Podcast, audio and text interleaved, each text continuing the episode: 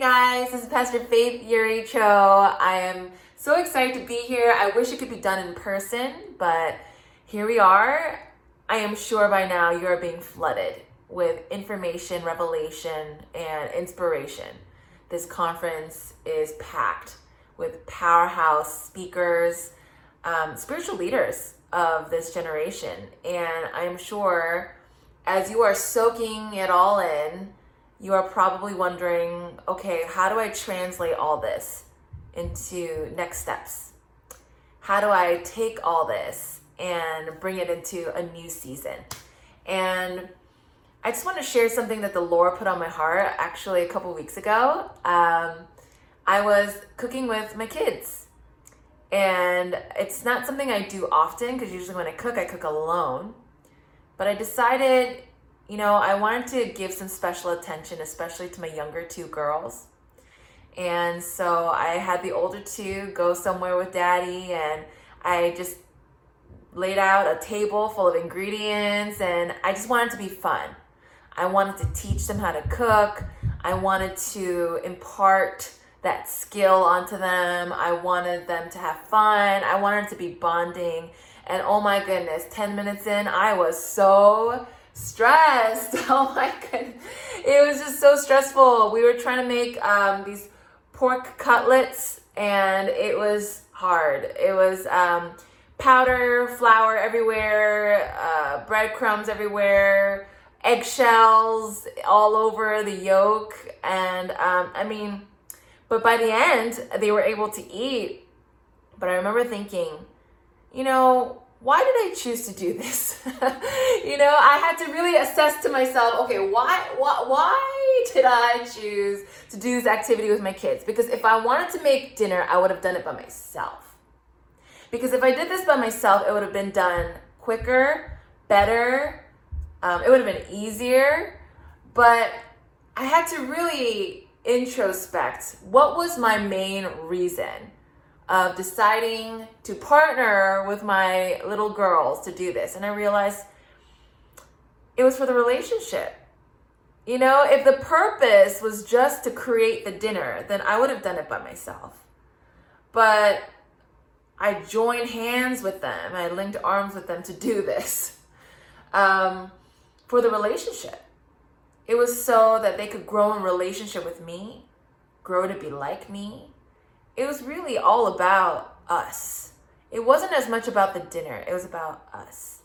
And that made me realize, you know, what is the point of contending for revival and contending for the move of God, contending for the kingdom to manifest in our time, for lives to be saved, for bodies to be healed, for people to be restored? What's you know, what's the point of us being a part of it? I realized, you know, if if that's all God wanted to do, then he could have just done it by himself. It would have been faster. It would have been easier. It, it would have been better if God just did it by himself. And he absolutely can. He technically does not need us. He has angels, he has himself. He is not lacking in anything. So as we are here and we're contending for kingdom where you know we want great things of God. We want to see God move. Yes. And if you are part of this conference, it's probably because there's a part of you that you just want the more of God. You want heaven to be on this earth. And I would like to challenge you in this moment that actually the reason why God is trying to partner with you for a next move of the Holy Spirit, the reason why He's trying to partner with you is not just for your skills.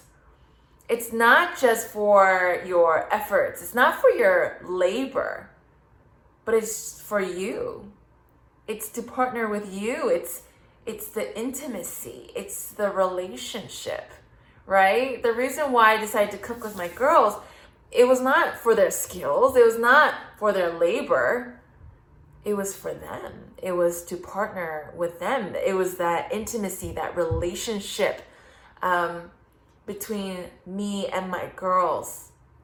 And the fruit of that relationship was the dinner. In that same way, the fruit of your intimacy with the Holy Spirit, And the fruit of your intimacy with Jesus Christ will be revival.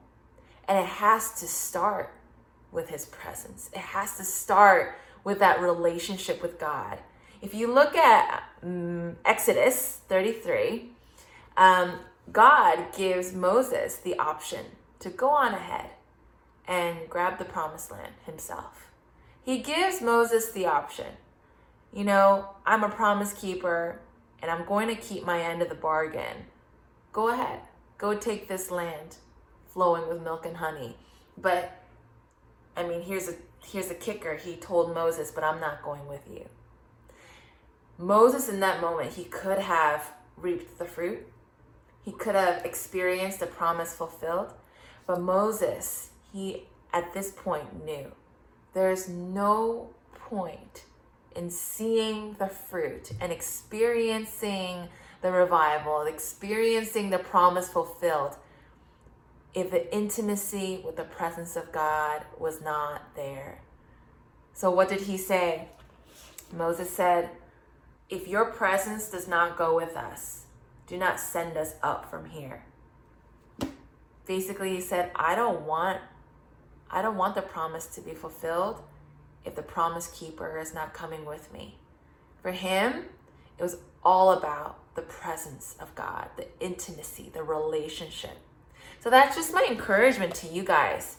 You know, I know we are all hungry to see the fruit. We want to see God move. We want to, you know, we want to do kingdom, but you can't do kingdom unless you're with the king. So, my encouragement to you is go after the intimacy with the Holy Spirit. Go after your relationship with God. And if anything is in the way, it's not worth it. Get it out of the way. In that same way, Moses, when his closeness with the presence of God was threatened, he said, No, I don't, I am not taking another step unless your presence goes with me. In that same way, can I challenge you guys to just take this moment and say, God, I am not taking another step towards this habit, this relationship, this worry, unless your presence goes with me. Your presence comes first. Jesus is first, everything else is last. And that's my encouragement to you guys. And so right now, I want I want you guys to close your eyes. I know this is Zoom. I know um, you guys are all in your rooms behind a screen, but let me tell you, I have seen the Holy Spirit move because He is not bound by space and time. So, can I tell you, um, let me encourage you right now to close your eyes and just allow yourself to see any person, thing, habit, relationship, worry, concern, anything that's in the way of you worshiping God is an idol. Anything that's in the way of your intimacy with the Lord needs to go.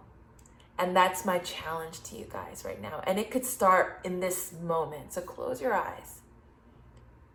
And I am pretty sure it's just to pop up. You know exactly what it is. It could be your concerns for money. It could be um, unforgiveness towards someone that really wronged you.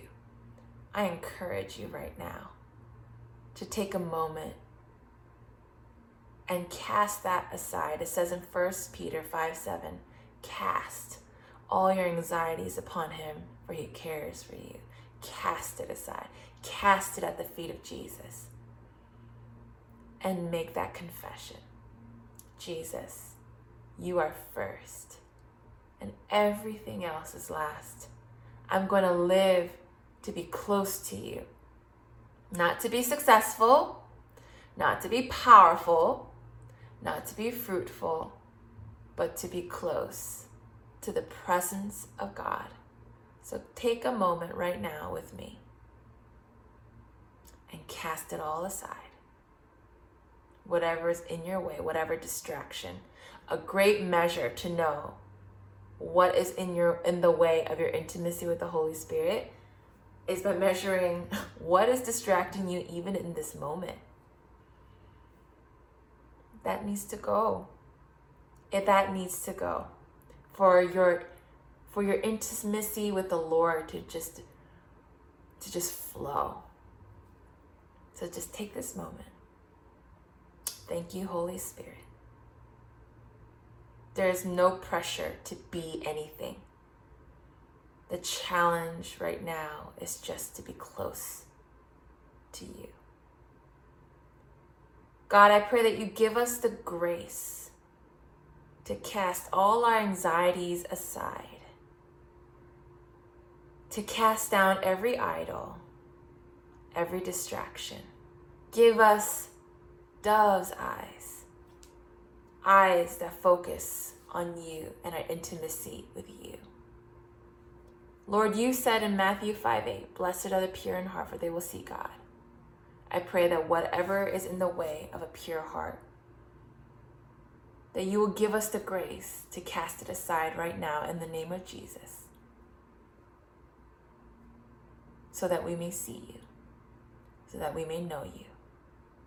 God, we love you. Give us the grace to love you even more. In Jesus' name we pray. Amen.